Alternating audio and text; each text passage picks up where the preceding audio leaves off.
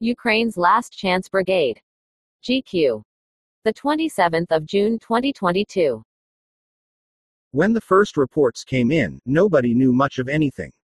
Four volunteers, maybe five, it was all sketchy, had apparently been caught in an ambush and killed, somewhere in the east, out in the shifting turmoil of the chaos zone. Within hours, among some of the huddled groups of foreign fighters training and waiting in and around Kiev, the scant details of a deadly attack were all anybody was talking about. Michael Young, a lean 36 year old American with a shaved head, sat in the booth of a dim bar near Maidan Square and sipped at his Heineken. Outside, the city streets were slick and cold with the April drizzle. Young had come to Ukraine a few weeks earlier, arriving from Portland, Oregon, to join thousands of eager volunteers flooding into the war zone, anxious for the chance to help fend off Vladimir Putin's troops. The war was then only two months old, and the ranks of the country's international legion seemed to be quickly swelling. From what he could piece together, the group that was said to have been killed was due to link up with his own outfit. They were supposed to be joining our unit here in Kiev in the next few days, he said. The sense of proximity heightened Young's feeling of danger. This makes it all real, he told me. As he spoke, Young hungrily forked at a ribeye steak. He had spent the long, wet day training with Ukrainian reservists. He was eager to get to the front. In truth, as he'd explained to me over Signal, an encrypted messaging app, in the preceding weeks, Young had been seeking a combat mission ever since he'd flamed out of the U.S. Marines 15 years ago, before he'd had a chance to fight in Iraq or Afghanistan.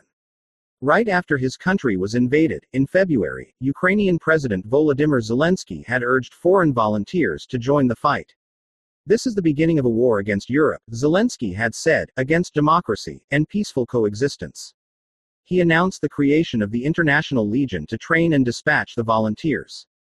Young heard the call, but his path to the fight wasn't proving easy. After first considering joining the International Legion, Young had instead joined up in March with the Georgia National Legion, a battalion of over 1,100 men and women founded by the Georgian commander Mamuka Mamulashvili in 2014, when fighting commenced against Russian forces in Donbass. The group included a smattering of foreign volunteers, mostly Americans and Brits, but it was, of course, primarily composed of volunteers from Georgia, which had also been invaded by Russia, in 2008. But Young soon left the Georgia Legion and, alongside a pair of Americans he had met, joined up with an independent unit promising a speedier deployment. He'd yet to see the kind of fighting he'd come all this way to partake in, but his duties felt like they were inching him closer to the action. Just that morning he'd returned from Bakhmut, about 350 miles southeast and just a few miles from the Russian positions in Donbass, where he'd delivered flak jackets, helmets, and cigarettes to troops.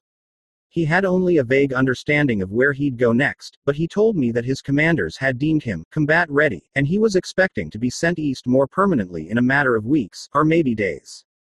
Sitting with Young in the booth were the two Americans with whom he'd quit the Georgia National Legion. The men had become inseparable during the past month and were staying together in a hotel nearby. Mark Watson, a former U.S. Marine turned software developer from Pomona, California, was a slight, taciturn man of 27 with sleepy eyes and a shock of brown hair. Born in Ukraine, he had moved with his parents to the United States when he was about six. His military career had taken him to the Philippines with an infantry unit and to Israel with one of the Marines Fleet Anti Terrorism Security Team FAST units. Watson, who spoke some Ukrainian, still had family living around Kiev and relatives fighting in the war. He showed me a photo on his phone of a relative in camouflage, taken, he told me, somewhere near the front lines. The other member of the threesome was Dallas Casey, a husky, bearded 28 year old with curly brown hair and a warm, garrulous manner. He had served as a medic in the U.S. Army and then worked in Israel for Triple Canopy, the security group, guarding government officials. Now employed by an IT firm in Salt Lake City, he was contemplating medical school but had felt compelled to head to Ukraine the moment the Russians invaded. I told my husband that I was going to go, Casey recounted. He said, All right, and a week later I flew to Slovakia. The trio was hardly alone in the bar, which had become a kind of hangout for foreign fighters hitching up with a variety of militia units. Watson scanned the room, glancing at other men arched over their beers. He recognized a few, others were new faces. Some of these outfits you can join are sketchy, like Right Sector, Watson said, referring to an ultra nationalist umbrella group of paramilitary units that had sprung up in late 2013 during the protests against the country's then president, Viktor Yanukovych. Right sector street fighters had fought battles against riot police in this neighborhood, around Maidan Square, helping to drive Yanukovych from power. The diversity of fighting forces underscored the spectrum of motivations and personalities converging. The makeshift armies were variously composed of danger junkies and sinister right wing nationalists, shameless opportunists, and good people seeking a good war. There were men like Watson with roots in Ukraine, and others, like Casey, driven by a deep humanitarian impulse. Then there were those like Michael Young, moved by a tangle of motives that he had struggled to understand moral outrage, a thirst for adventure, a yearning for redemption. Young's lifelong restlessness and search for fulfillment had taken him, step by step, to the edge of a catastrophic conflict in a land far from home, and would, over the next weeks, draw him in even deeper. A thin man with stringy blonde hair and a blonde beard sat disconsolately in a corner booth, with several empty beer bottles in front of him. Young identified him as the commander of the group that was apparently ambushed on the Eastern Front. He caught Young's eye and shuffled over to the table. He was shutting down his unit of the International Legion and heading back to the States, he said. After the unconfirmed report that his men had perished in combat, he was too shaken up to continue.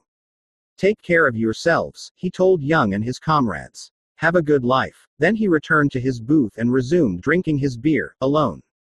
Three days after Russian troops crashed into his country, Zelensky, who was just beginning to capture global admiration for the grit and physical bravery with which he was personally responding to the invasion, challenged the world to help.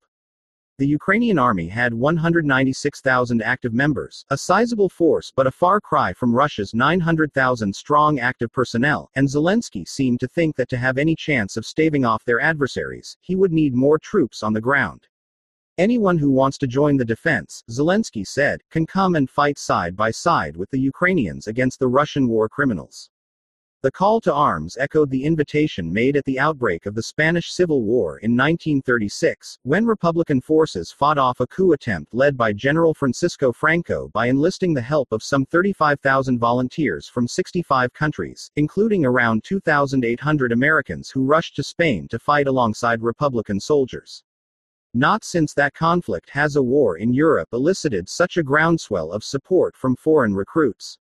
It remains unclear exactly how many made it into the country, and how many went home after only a few days, but a week after the Legion was announced, the Ukrainian government claimed that 20,000 volunteers from 52 countries had applied to join its ranks. Despite that wave of fighters, the international community's formal response to Zelensky's plea has been inconsistent. The governments of several countries, including some vulnerable former Soviet republics such as Latvia and Lithuania, gave volunteers their blessing.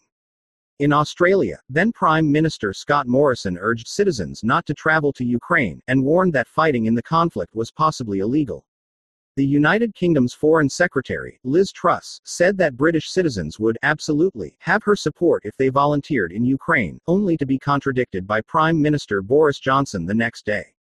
British soldiers who went to Ukraine would face a court martial, he said the following week. The UK government has also warned that civilians may risk prosecution upon return. The U.S. State Department warned American citizens not to travel to Ukraine, citing the extreme danger, though the government has made no firm statement on the legality of volunteering. There was not only the danger of what might happen to these foreign fighters in battle, but what would happen to those who were captured. As the first surge of applicants declared their intentions to volunteer, a spokesperson for the Russian Ministry of Defense declared that all foreign fighters would be treated as mercenaries, rather than as combatants, thus, they would not be protected by the Geneva Conventions, which prohibit the torture and execution of prisoners of war. At best, the spokesperson said, they can expect to be prosecuted as criminals.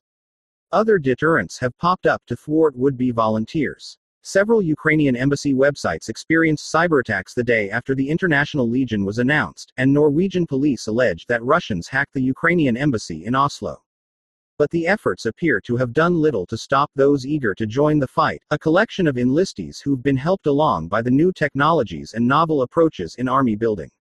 The encrypted messaging apps Signal, Telegram, and WhatsApp have allowed volunteers to reach out directly to intermediaries in Ukraine and in neighboring Poland, where recruiters set up shop and began processing incoming fighters.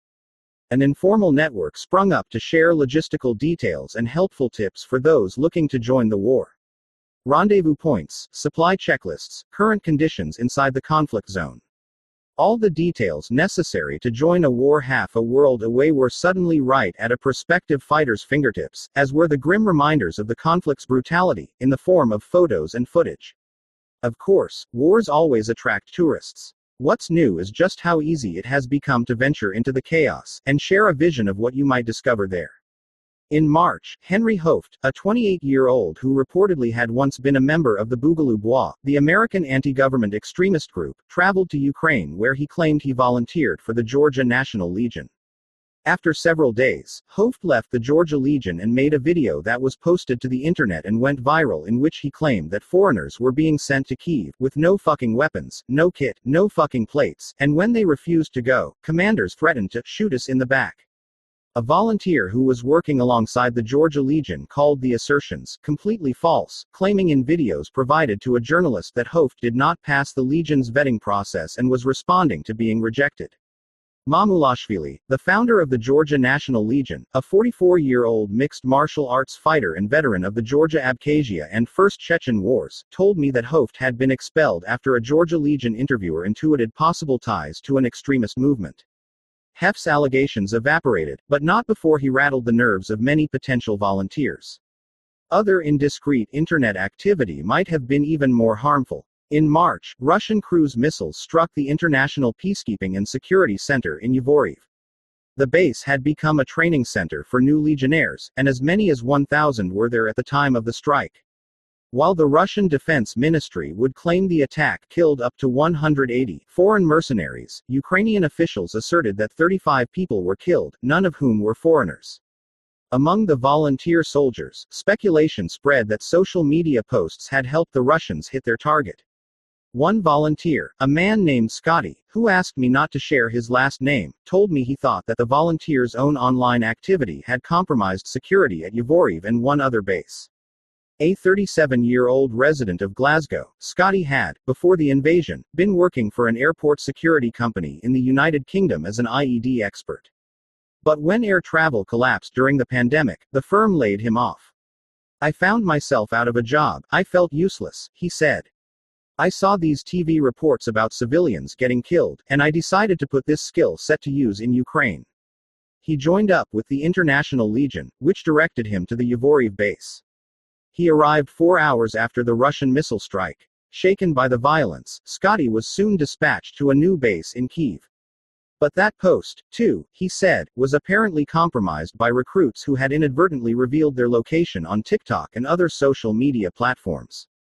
The alarms went off, we were getting ready to leave, and mortars started coming down, he said. We had to leave our medical equipment, body armor plates, helmets, and other gear behind. It was too dangerous to go back in. Scotty said nobody was injured in the attack, but he quit the International Legion after that near calamity and signed with the Georgia Legion, which volunteers told me enforced stricter security, confiscating phones from new recruits and holding them for three days. The Georgia Legion also requires volunteers to keep their location services turned off during their training period, and kicks out anyone caught violating the rule. For all their potential to do harm, social media and texting tools have also been an invaluable resource in the combat zone. I was granted access to an enormous signal group started by a British combat veteran that was being used as a kind of primer for foreigners wading into the conflict. On the chat, volunteers from the US, the UK, Australia, and Sweden swapped information on border crossings and other logistics. Polish Good Samaritans offered to serve as couriers between Warsaw, Krakow, and Lviv, and weighed in with up to the minute bus schedules, train schedules, and road conditions. Volunteers traded info about salaries. One American seemed pleasantly surprised when he learned that his pay with an international outfit would be 3500 a month. A month later, he discovered that the sum was paid in Ukrainian hryvnia, about $118. The chat group also served as a guide to the outfits that accept foreign fighters in Ukraine. These notably include the Mozart Group, set up by a retired U.S. Special Operations Commander named Andy Milburn as a counterpart to the Wagner Group, a rabidly pro Putin mercenary outfit, and Task Force Yankee, a unit largely composed of volunteers from the U.S., Canada, and Europe co founded by U.S. Army veteran Harrison Jozefowicz. There are also the extreme right factions. The most prominent, the Azov Battalion, originated as a paramilitary unit during the war in Donbass in 2014 and became incorporated into the Ukrainian military, despite its associations with neo Nazi ideology. Though still shadowed by its past, the battalion has cleaned up its image in recent months and this spring earned distinction and global attention for its part in holding off the Russians for weeks from inside the abandoned Azovstal iron and steel works, the huge industrial complex filled with subterranean chambers and tunnels, in the destroyed city of Mariupol. If anywhere near the initial 20,000 applicants are with the International Legion, it would be the largest foreign group fighting in Ukraine. But the Legion had a reputation for uneven quality, at least at first, as Matthew Robinson, a 40 year old Brit, told me. Robinson, who had worked during the Iraq War as a contractor for Kellogg, Brown, and Root, came out of early retirement in Spain to join the fight in early March. I was looking for redemption to make up for my time in an unjust war in Iraq, he told me. He flew to Poland and signed up with the International Legion at a recruitment booth at Krakow Airport. But before he'd even made it into Ukraine, he got a sense for the wildly uneven quality of volunteers in the International Legion. On the bus into the country, he says, an intoxicated volunteer pulled a knife out of his backpack in a deranged effort to attack the driver and take command of the vehicle. We disarmed the gentleman, and when we stopped at a hotel, I decided that I would no longer be a part of the International Legion, Robinson said. I realized that the caliber of candidates was not going to be sufficient.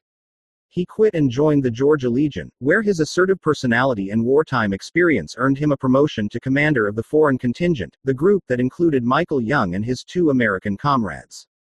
They are saying, We came here to fight, not to sit on a base. I say, it's war, people are dying there. You'd better be prepared. Mamuka Mamulashvili Robinson wasn't the only foreign volunteer who shared his disillusionment with the caliber of the international force. Hula, 30, a Vietnamese American veteran who had served in Afghanistan, wrote on Facebook that the International Legion was filled with unhinged characters, some of whom claimed to be former Special Forces troops yet spent their time starting fights and getting high on amphetamines, testosterone, steroids, and who knows what other drugs they've smuggled into the war zone. There's no screening, Robinson told me of the International Legion at the time he volunteered. It's, yes, we want to fight, and they're moving people with no experience quickly into battle. Yet other volunteers offered a gripe of an opposite nature. Some foreigners arrived in Ukraine expecting to be immediately dispatched to fight Russian tanks, only to face what they saw as a shortage of munitions and a seemingly interminable wait to get to the front. We're not being used. We have no weapons, no armor, and no one apparently can change these things, a Canadian comedian who traveled to Ukraine to join the conflict wrote on Twitter in March. We're willing to lay down our lives in defense of this country, because it's worth it, but instead we're sitting here getting jerked around by everyone we meet. A spokesperson for the International Legion, Corporal Damien Magrou, a Norwegian attorney in Kiev, didn't respond to requests for comment from GQ but has publicly acknowledged the challenges the force has faced in the past. It's a bit like a startup, he told the Washington Post in April. There's a few lessons you learn along the way. Mamulashvili, the Georgia Legion founder, told me that his organization imposed a three week waiting time on fresh volunteers to allow commanders to assess their battle readiness. They want weapons in two days and to go to the front lines, even those without experience, he said. They are saying, We came here to fight, not to sit on a base. I say, it's war, people are dying there. You'd better be prepared. Michael Young, the erstwhile Marine from Washington State, had, in a sense, been waiting longer than just about anybody to get to the front, to get into the fight. He had joined the American military back in 2004, inspired by the 9 11 attacks that occurred in his sophomore year of high school. His Marine experience included teaching riflery, service in a fast company, and a three month stint at Guantanamo, where he guarded the perimeter of the base. But then a darkness rolled over him. In 2006, he suffered a series of what he describes only as mental health problems. After he sought treatment at a psychiatric hospital, Young got little sympathy from his commanders. Their attitude was like, Are you going to kill yourself? Well, I don't want to. Well, then, you're not depressed. It was like Catch 22. The setback derailed him but didn't defeat him. In 2007 he received a general discharge under honorable conditions, but it disqualified him from receiving tuition assistance under the GI Bill. He struggled to put himself through college but finally graduated from Washington State University with a degree in psychology. He began an itinerant life, driving a tour bus in Boston, toiling in wineries in Oregon and New Zealand, and working as a utility arborist in Oregon and eastern Washington, shinnying up towering Douglas firs and ponderosa pines and trimming branches away from power lines with a chainsaw. At the beginning of 2022, he caught COVID, quit the arborist job, and spent the early months of the year doing the same work in the Idaho panhandle, sawing branches through the cold, dark winter. He was there when Putin sent his troops over the border. The Russian invasion had a profound effect on Young, in part because of his own boyhood experience in another corner of the former Soviet Union. When Young was 12 years old, his father, a Navy vet who'd become a Pentecostal missionary, moved the family from Washington to Latvia. Homeschooled but largely left to his own devices, Young played soccer and ran around Riga, the rough edged Latvian capital, with a handful of other children of American missionaries. The best thing his parents did there, he said, was to put him on a two week long bus trip from Riga to Denmark and back with a team of teenage Latvian soccer players who spoke minimal English. Young, who spoke only minimal Latvian or Russian, was ignored at first but managed to find acceptance. After that bus trip, I had no fear, he said. I don't think that Ukraine would be on my radar if I hadn't gone. Young's time in the Baltics helped him understand the long simmering fear of Russian authoritarianism that exists in the former Soviet states, in places like Ukraine, where the threat of invasion always felt real. Which prompted Young to make a commitment to himself. I promised myself that if such a thing were to happen in Eastern Europe and I were in a position to help, I would do so. After Putin's attack, Young made plans to enlist in the International Legion, but he changed course once he began to read about the group on Signal. Talk of poor leadership and supply shortages discouraged him, as did the Russian missile strike at Yavoriv. Casting around for options, Young sent a blind message to a WhatsApp number he'd obtained for the Georgia National Legion. I told them what my training was, how long it was, when I got out. I gave them a lot of little caveats, he told me. And they were like, yes, come. In the days that followed, Young pondered his motivations and limitations. There is a part of me that is drawn toward danger and adventure, he wrote to me on Signal. And there is a part of me that wants redemption for how my military career ended. He was working through the meaning of his desire to volunteer and he feared being ridiculed by other veterans as one of those wannabe warriors who were going there to get experience they feel they missed in the U.S. military. Young's biggest concern was being told by his commanding officers that he wasn't qualified to fight. I'm just worried, he confessed, that wherever I go, it's going to be, get out of here, we don't like you, we don't want you. Young and I met in the lobby of his hotel, in the center of Krakow, hours before he climbed aboard the bus bound for Ukraine. With him that March day was Mark Watson. They'd struck up an online friendship through the International Volunteers Signal Group and had arranged to link up to travel to war together. At 2 a.m., the three of us settled aboard the chilly bus as it rumbled east, into the dark. As the Polish hinterland flickered by, most of the 20 or so passengers dozed off, but Young and Watson made easy conversation and resolved to hang together when they reached Ukraine. I'm flattered because you strike me as thoroughly sane, and it made me feel good that you searched me out on Signal, Young told Watson. He drew a contrast between the low key ex Marine and certain swaggering veterans, he said, who make comments like, We're going to do inglorious bastards shit, and I'm like, No, I don't want to be in that movie. Quote Watson had seen that behavior while serving in the Marine Corps. You don't have to telegraph it, he said. You're living it. The talk turned to the war. I made a will before I came, Young said. The fee was $550, but when I told him I was going to Ukraine, the lawyer said he'd do it pro bono. That was cool. Watson sounded a bleak note about what they might find. You could be there for five minutes and be killed, or be there for months and nothing could happen. The sun peaked above the horizon at 6 a.m., streaking the sky orange and crimson. Mist clung to the countryside in the half light of dawn. At the border checkpoint, Polish immigration officials boarded and processed passports, and then the bus advanced to the Ukrainian side. A young official with no English stood beside Young, silently tapping out questions on Google Translate.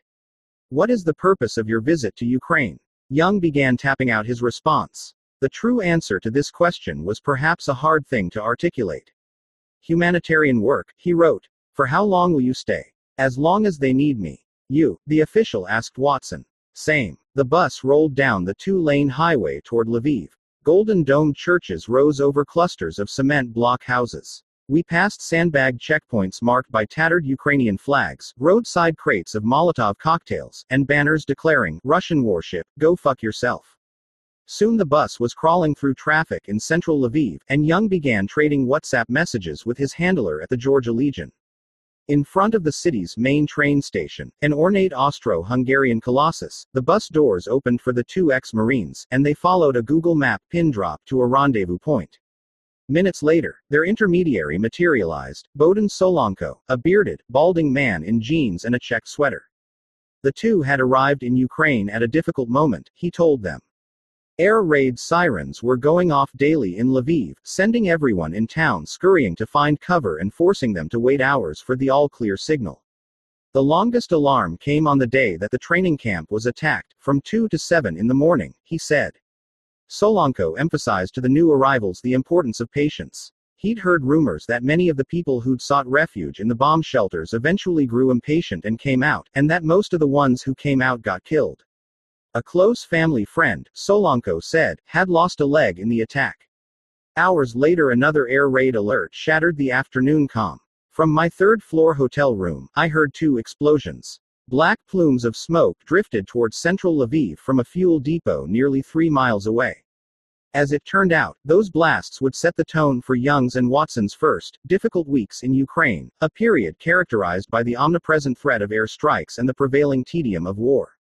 They were sitting on a military base outside Lviv, sharing the space with members of the Territorial Defense Force, the military reserve component of the armed forces of Ukraine, and about 20 foreign trainees, including Brits and Americans, along with a few Poles, Romanians, Frenchmen, and a Norwegian. They had been drilling without weapons and taking cover in a basement when the sirens went off. Four air raids in one day, Young texted to his friends and family at one point. First was at 3 a.m., was trying to get a guy with bronchitis to the hospital and now he's sitting in the shelter with us.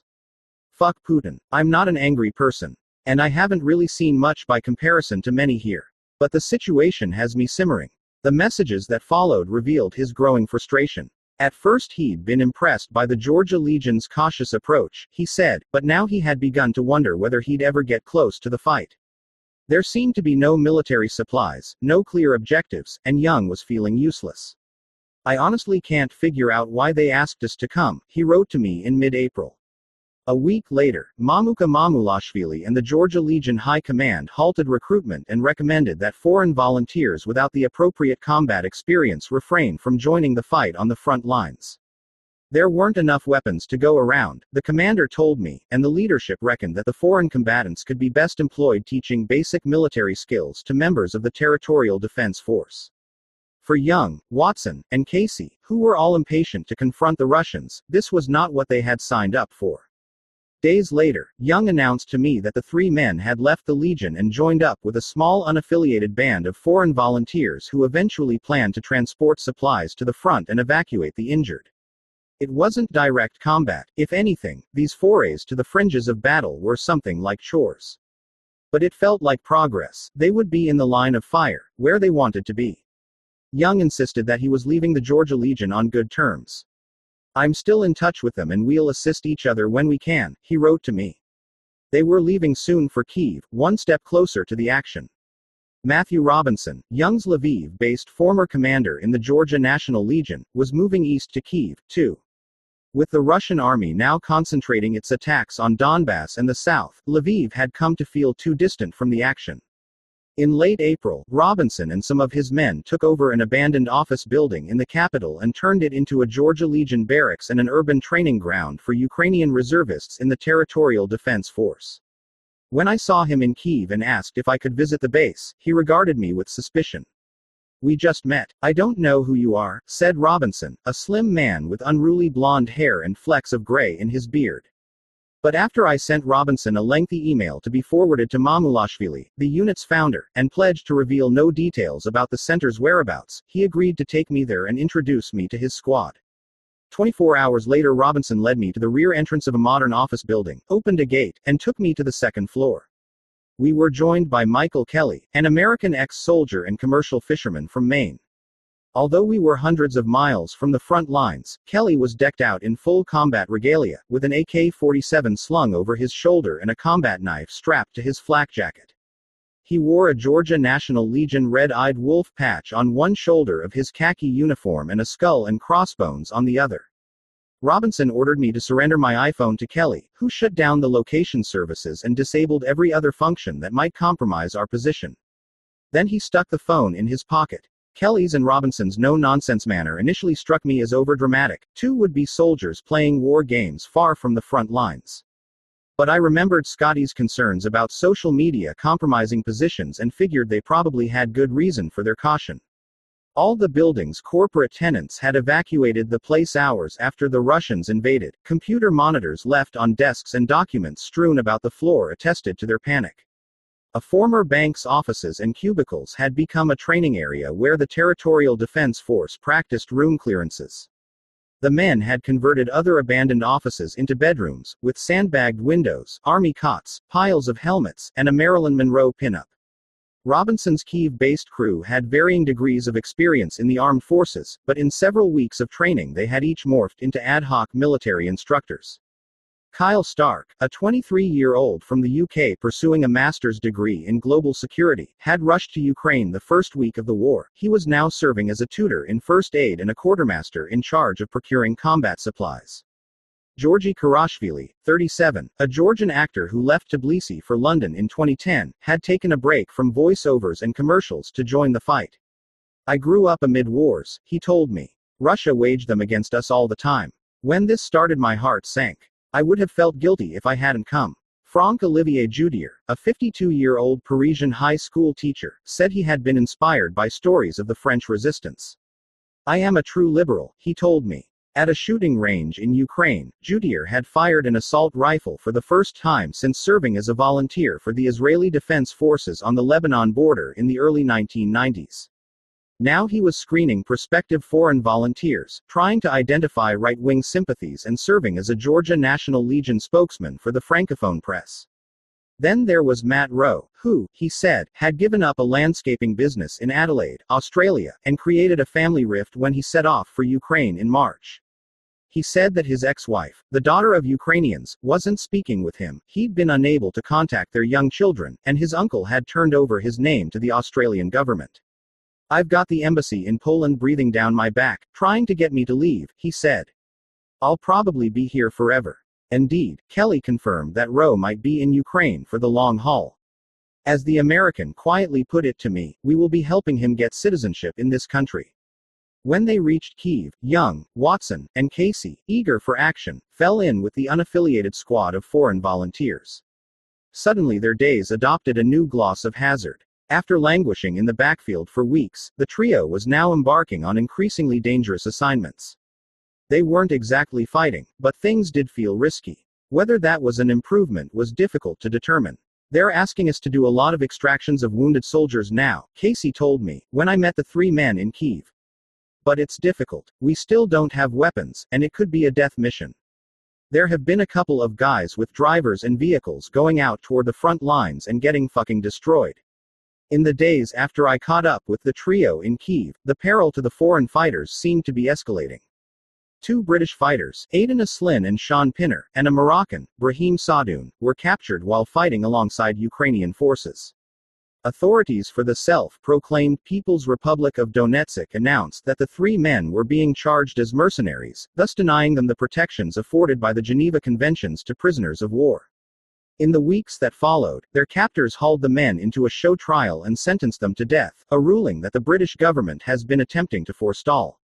Northern Ireland's Secretary of State, Brandon Lewis, said he had sympathy for the captured Britons but added that they had been fighting in Ukraine illegally.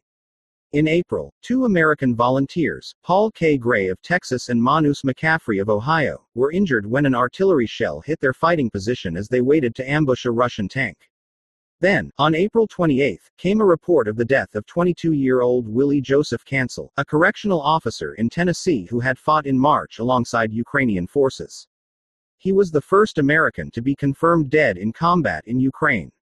As for the rumor that had rattled Young, the story about the reputed deaths of four or five volunteer fighters that he had shared that evening in the pub in Kiev, no clarifying details ever materialized. Nothing official was ever confirmed. Certain volunteers I spoke with had heard that the supposed casualties were Americans, others asserted that the group was composed of fighters from various countries and that Cancel had been among them. Perhaps, in the fog of war, incidents had been conflated or misunderstood. The U.S. State Department, for its part, has confirmed the deaths of only two Americans fighting in Ukraine. When reached by GQ, a State Department spokesperson was unable to comment on the particulars of this rumored ambush, noting that our ability to verify reports of deaths of U.S. citizens in Ukraine is limited. Next on their agenda was to construct a field hospital based out of Dnipro, a vital transit point for troops and military supplies bound for the Eastern Front. Russian missiles had destroyed the airport there in April. Once the hospital is up and running, we'll be doing extractions, Young told me. To his friends and his family, he struck a brave posture, though his anxiety was palpable. I may be going dark here for up to two weeks, maybe more, he informed them. If you don't hear from me, don't panic. After weeks spent running relays back and forth to the front, ferrying munitions in, pulling the wounded out, Young, Watson, and Casey settled on a new mission. They were living in a shared hotel room in Kramatorsk, just southwest of the war's front lines. The base they were working at was so close to the fighting that they could watch attack helicopters and bomber jets pass overhead and they could hear the sound of Russian airstrikes on Ukrainian positions. But they still felt sidelined, unable to see a path to the fighting for themselves. They had harbored a faint notion of somehow opening their own hospital unit, but jettisoned that idea, Casey says, after the main hospital in the area told them, frankly, that this sort of help wasn't needed. Instead, they decided that they would devote themselves to evacuating sick and wounded civilians from dangerous areas at the edge of Russian controlled territory. They linked up with an aid organization called Road to Relief and obtained a donated Polish ambulance, a beat up van, and a small SUV. By the end of May, they were receiving assignments and driving almost daily to contested Luhansk towns such as Privilia and Severodonetsk, then held by Ukrainian forces but infiltrated by mobile teams of Russian troops. They were operating in what was a wild, desperate no man's land, largely depopulated, scarred by artillery strikes, peppered with pro Ukrainian civilians too infirm to leave on their own and pro Russian separatists who regarded the foreign do gooders with hostility. If they weren't experiencing the glory of combat, their work was at least high profile.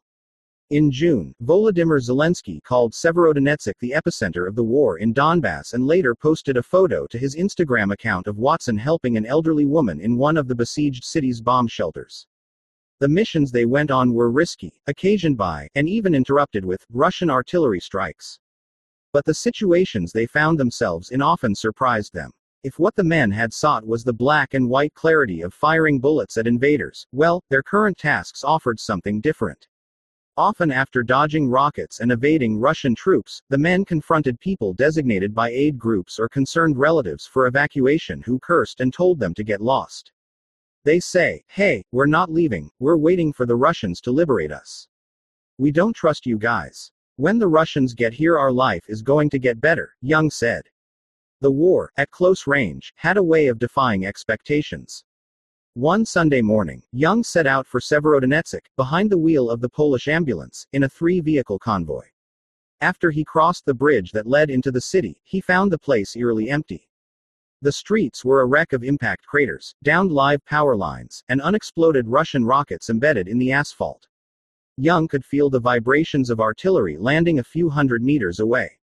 Young drew the ambulance to a slow stop, parked, and then was led into a bunker. He moved down the steps and into a dark tunnel, where he pushed through a metal bomb shelter door, and recoiled from the stench of sweat and decay. Illuminated by a few weak lamps, dozens of people lay on mattresses and strips of cardboard in two humid, airless rooms. The sounds of coughing and wheezing, especially among the children, filled the space. Then the shelter director pointed out an elderly woman who lay on a mattress, barely conscious, taking shallow breaths. The director told them that if they did not get her out now, she wouldn't live through the night. Young fetched a stretcher from the ambulance and helped maneuver the woman carefully up the staircase and into the street.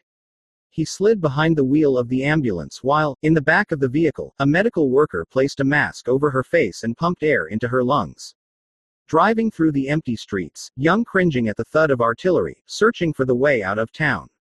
The cell service had gone down, knocking out the GPS and forcing him to steer blindly. For a few panicky moments, he was all but certain that he'd make a wrong turn and run into a Russian position. Then another passenger in the ambulance who knew Severodonetsk took the wheel, guiding them through a series of turns until they crossed the bridge and sped out of the city.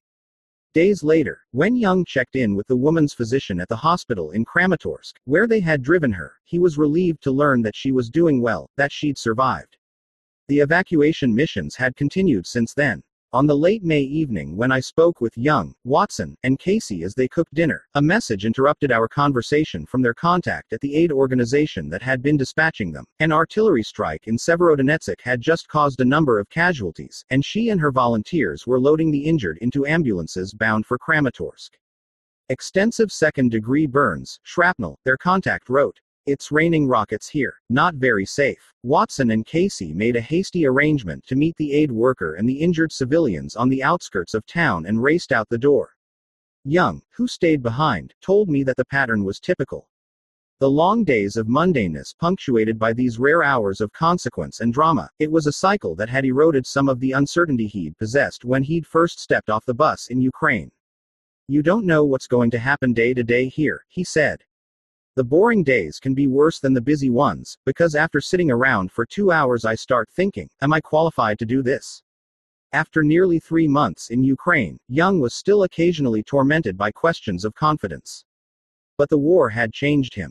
He had found reserves of strength. His Marine training had helped keep his stress level down, and he had emerged as the leader of his small group of volunteers. I've become the father figure, he told me. Keeping everybody sane and focused, that's the role I organically fell into. The day after Young told me all this, advancing Russian troops blasted apart the Severodonetsk bridge that he had traveled across on his evacuation missions. Wreaths of smoke could be seen over the city from a checkpoint 35 miles away. The Ukrainians were beating a retreat. As Young messaged me, he, Watson, and Casey were standing down and reassessing. Meanwhile, the war's dangers were enveloping other foreign volunteers as the battle for Donbass intensified. In early June, two American veterans from Alabama, Alex Drueke and Andy Huynh, were captured and reportedly held by Russia backed separatists in a skirmish outside Kharkiv.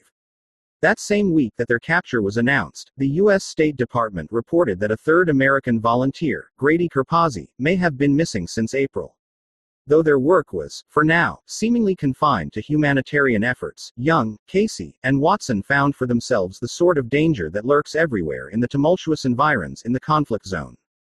In one instance, Casey and Watson, while driving through Kramatorsk in June, were forced to swerve to avoid a military truck carrying a howitzer in its tow hitch and their vehicle smashed into a utility pole. Casey badly fractured his arm and Watson suffered a concussion. Both had been treated in Dnipro. The injuries, of an ironically non combative nature, clearly weren't the sort they'd expected they might suffer at war. But then, so little had gone as they'd imagined it might. In May, when Young took to Facebook to post his first public message about being close to the fighting, he had already been there for months. He didn't mention how his plans had gone a little sideways. He was upbeat. I don't have a timeline for when I will return home, he told family and friends. But I can assure you that I am healthy and happy despite the stressful environment. Several weeks later, in mid June, Young learned that Stephen Zabielski, a 52 year old U.S. Army vet who Young says had been in the same unit as him during his first days with the Georgia Legion outside Lviv, had been killed by a land mine near the eastern village of Dorozhnyanka. Young says Zabielski had quit the Legion after a few weeks and joined an international combat unit called the Wolverines, which fought side by side with the Ukrainian army. A kind, enthusiastic, hard-working man who never said no to a task, Young eulogized on Facebook. He gave his life for a nation he had never been to before. In the weeks that followed, he grew only more resolute, more committed to the people of Ukraine. By the summer, Young was contemplating staying for the long haul and had already reached out to commanders about making a three year commitment to serve in the armed forces of Ukraine. Where once he had wanted simply a war to fight in, now Young had found instead something like a cause to believe in. As he had written in his post, there is nothing that I'd rather be doing. Joshua Hammer is a frequent contributor to GQ who last wrote about a Swiss alpine rescue team for the February 2022 issue. A version of this story originally appeared in the August 2022 issue with the title The Last Chance Brigade.